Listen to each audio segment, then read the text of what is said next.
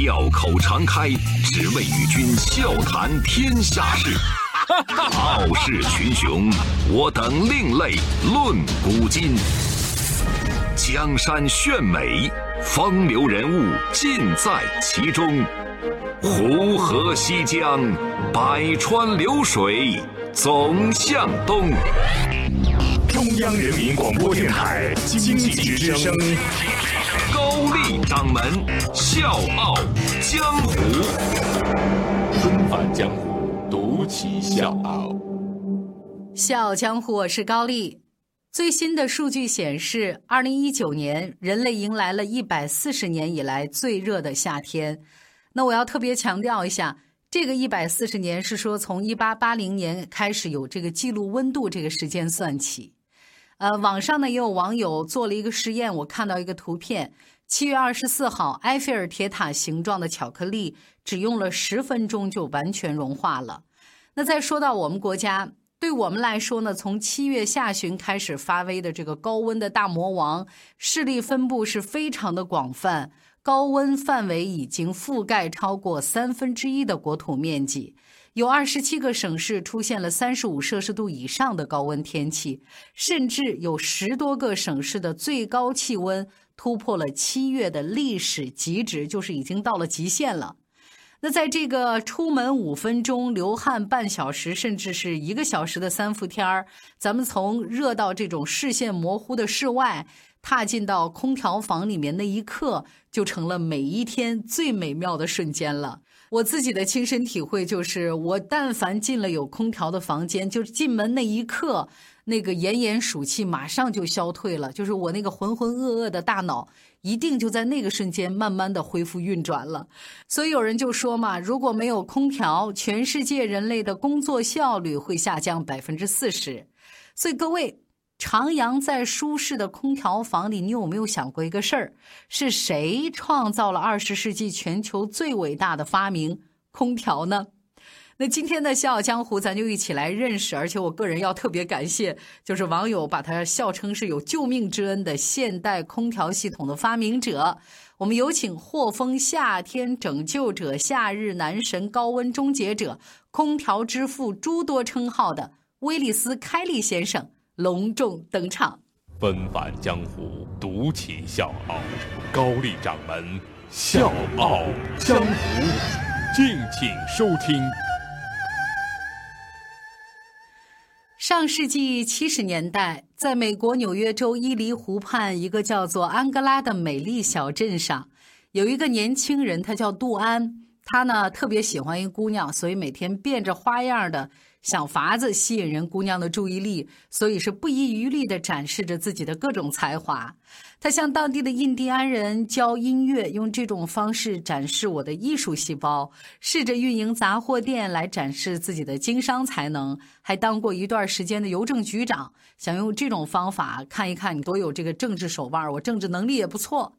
经过不懈的努力，他终于赢得了女汉子伊丽莎白的芳心。两个人结婚了。结婚以后呢，杜安置办了一个农场来维系家用。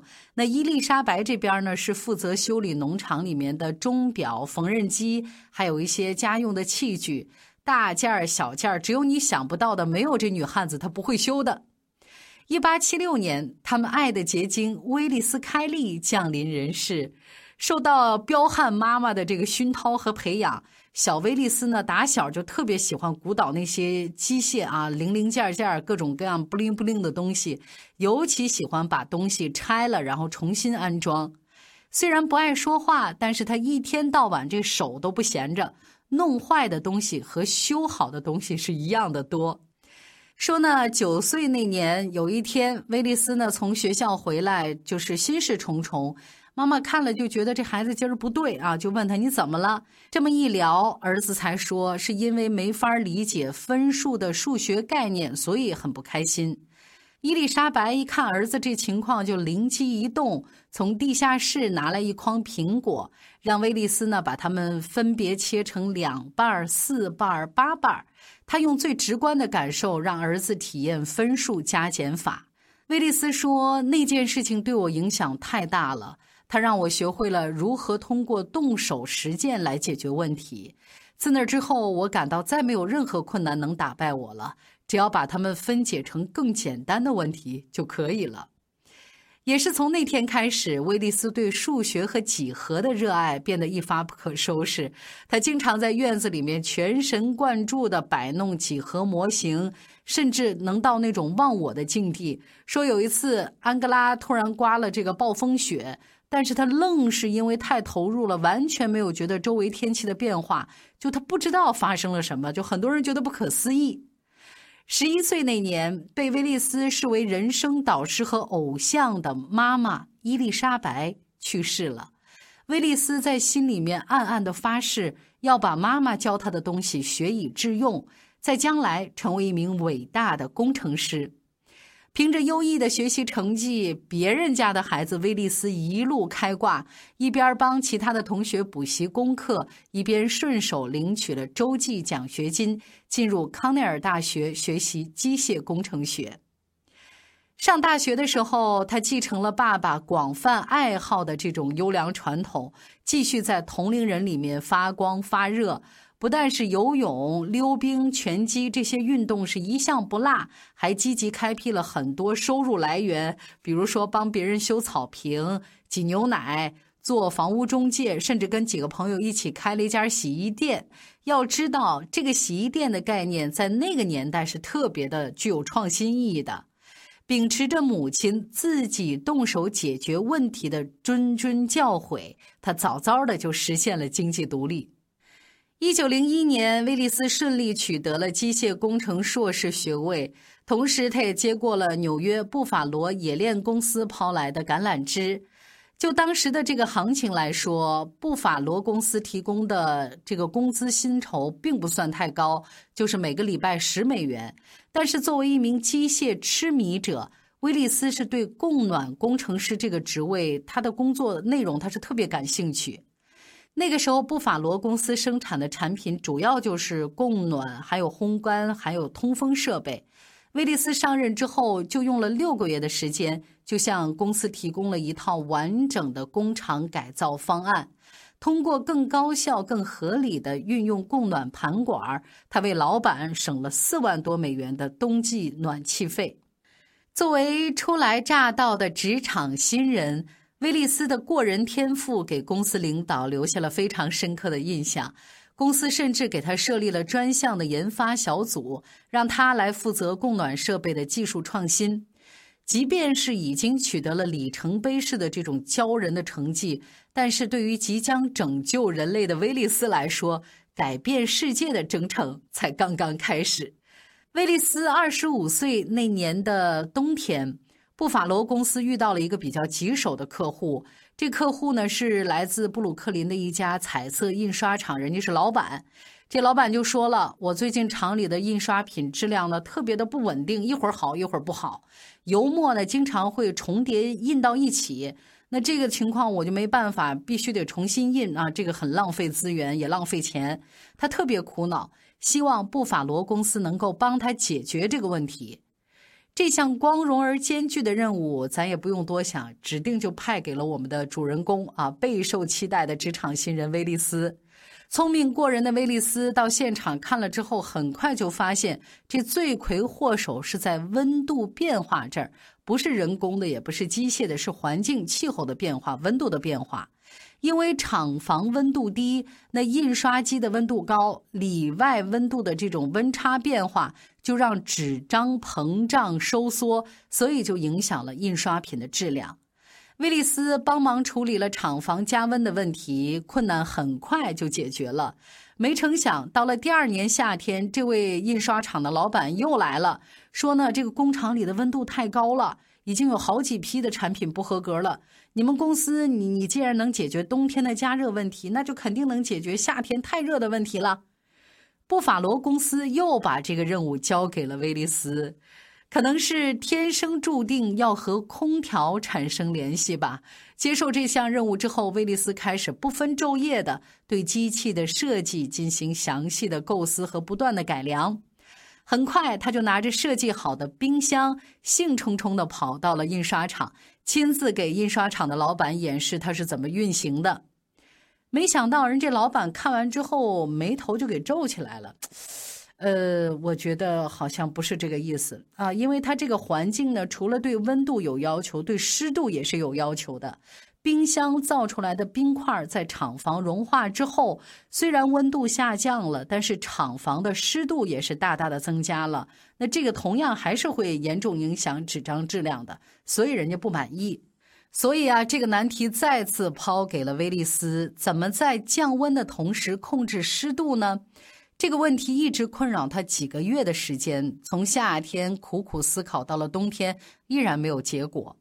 说，在一个特别冷的晚上，那个晚上是滴水成冰啊，就是那么夸张。茫茫雾气笼罩着比兹堡火车站，威利斯呢一直惦记着没有解决的这个难题，他很焦虑，很不安，就在月台上走来走去，左一趟右一趟。突然，汽笛声响起了，呼啸的火车缓缓进站。那个瞬间，车头降温时候喷出来的浓浓水汽，把灵感瞬间注入到了威利斯的脑子里。所谓的雾气，不就是液化以后的水吗？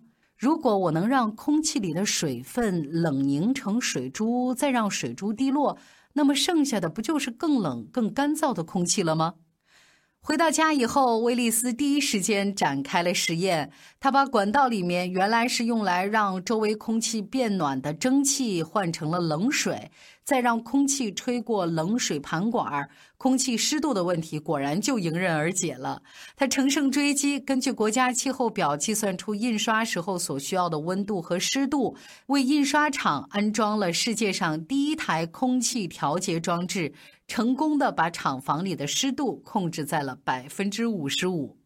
于是乎，在一九零二年七月十七号这个特殊而又伟大的日子里，现代喷雾式空调的原型诞生了，也被看作是空调业诞生的标志。打那儿之后的几年时间里，威利斯不断的完善和改进自己的技术理论，进一步发现了温度、湿度和露点之间的合理公式，为自动调节空调奠定了理论基础。五年以后，他以空气调节装置为名申请了人生当中的第一个专利。空调的诞生让各大工厂的老板纷纷受益，纺织厂、糖果厂、药厂，全都是因为装了空调，那让生产效率大幅提升。事业上取得的巨大突破，为威利斯带来了大量的财富和名誉。就在所有人见到威利斯，还会忍不住的夸赞：“哎呀，你怎么那么优秀？怎么那么棒啊？你怎么那么了不起？”还在沉浸喜悦当中，没多长时间，威利斯就很快意识到了一个问题：空调的价值应该远远不止于此。这一点，他真的是继承了父亲，就是敏锐的洞察力。那个时候的美国人民正饱受着夏季高温之苦，一到炎炎夏日，他们就要抱着装满冰块的瓶子，要么呢就是把冰碴子编到头发里，要么把湿漉漉的衣服挂在门前，还有就是把内衣裤放到冰柜里面。威利斯呢把这一切都看在眼里，他就在心里面暗暗的想：如果能让空调走进寻常百姓家，那这不是一个潜在的巨大商机吗？而且是一件可以造福民众的千古美事啊！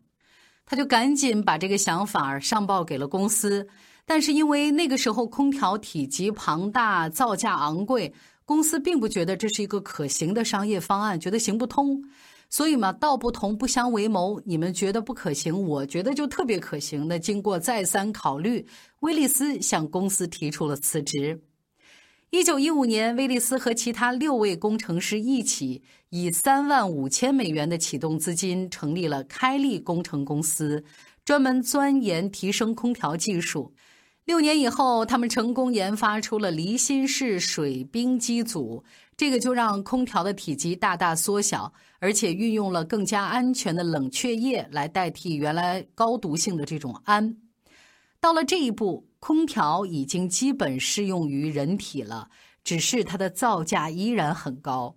在这种情况下，怎么才能让普通老百姓能享受到空调的好处呢？威利斯灵光一现啊，想到了可以在公共场所做做文章。一九二四年夏天，威利斯瞄上了底特律的一家大型商场。因为天气太闷热了，商场里面经常有顾客逛着逛着就中暑了、晕倒了，严重影响了商场的买卖。威利斯见缝插针，趁机呢就说服商场老板装了几部中央空调。让商场老板大喜过望的是，自打装上空调以后，顾客们就像一窝蜂似的都涌进他的商场。人们第一次可以在这么凉爽的环境里面买东西购物，心情太好了，消费欲望也是节节上升。眼见商场老板因之得意，电影院老板也主动找上门来了。于是，纽约里沃利大剧院门前就出现了这么一个画面：剧院门口是人山人海，大家就冲着人这剧院打的一个广告来的。这剧院打了一个什么广告呢？不惧炎热，保证情感与感官双重享受。所以很多人就想领略一下空调的魅力。我自己家装不起，我到剧院里面看场戏，体验一下也是不错的。因为在这个之前，夏天的电影院里面从来都是闷的，就跟蒸笼似的。所以听到这个口号，大家想来体验，但是呢，心里又不踏实，说靠不靠谱啊？我还是放心点，自己拿个扇子吧，以防万一。可是就在剧院大门打开的那一刻，像风一样的清凉就把他们彻底征服了。经过这一次一凉成名，里沃利大剧院的门槛很快就被人们给踩烂了。威利斯这招一石二鸟取得了显著的成效，不但是节省了大量宣传成本，还让大家纷纷都喜欢上了空调这个可爱的大家伙。一时间，所有美国人的梦想就是能在家里面装上一台空调。就在这样的万众瞩目之下，一九二八年，世界上第一台家用空调成功问世。我是吴伯凡，邀请你在微信公众号搜索“经济之声笑傲江湖”，记得点赞哦。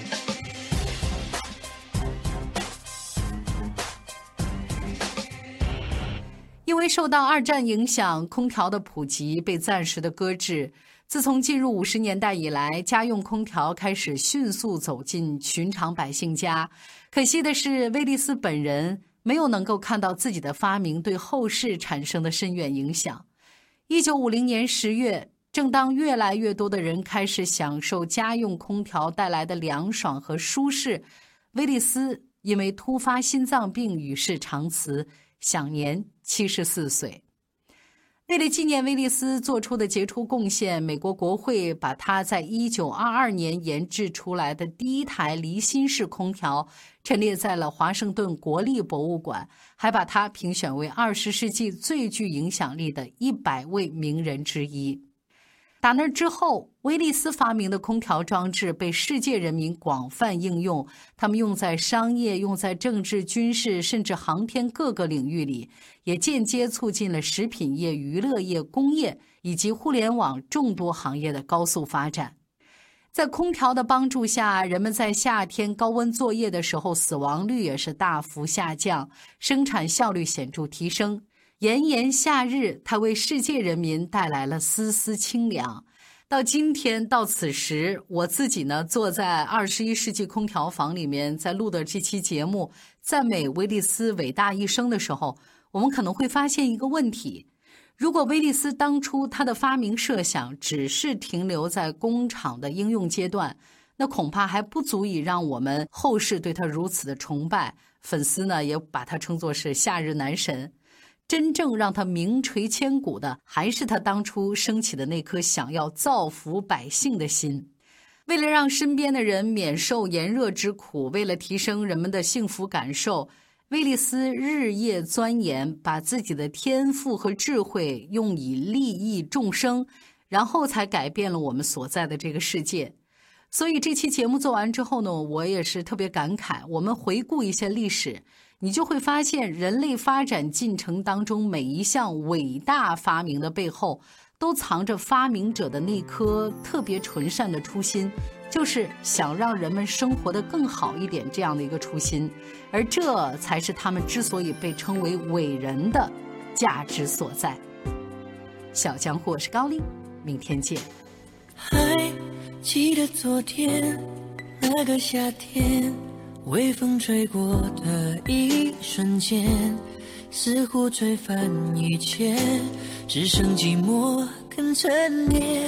如今风依旧在吹，秋天的雨跟随，心中的热全不退，仿佛继续闭着双眼，熟悉的脸会浮现在眼前。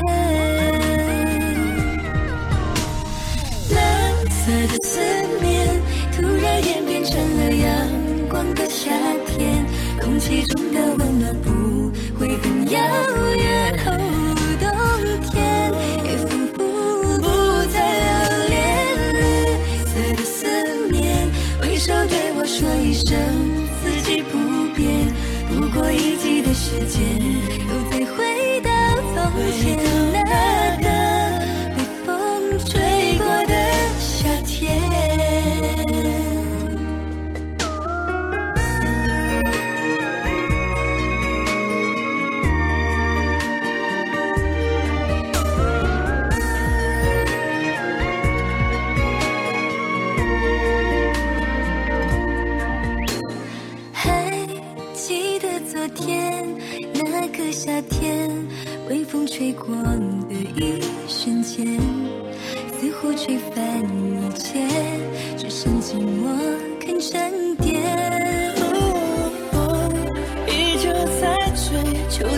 去跟随，心中的热却不退，仿佛继续闭着双眼，熟悉的脸又浮现在眼前。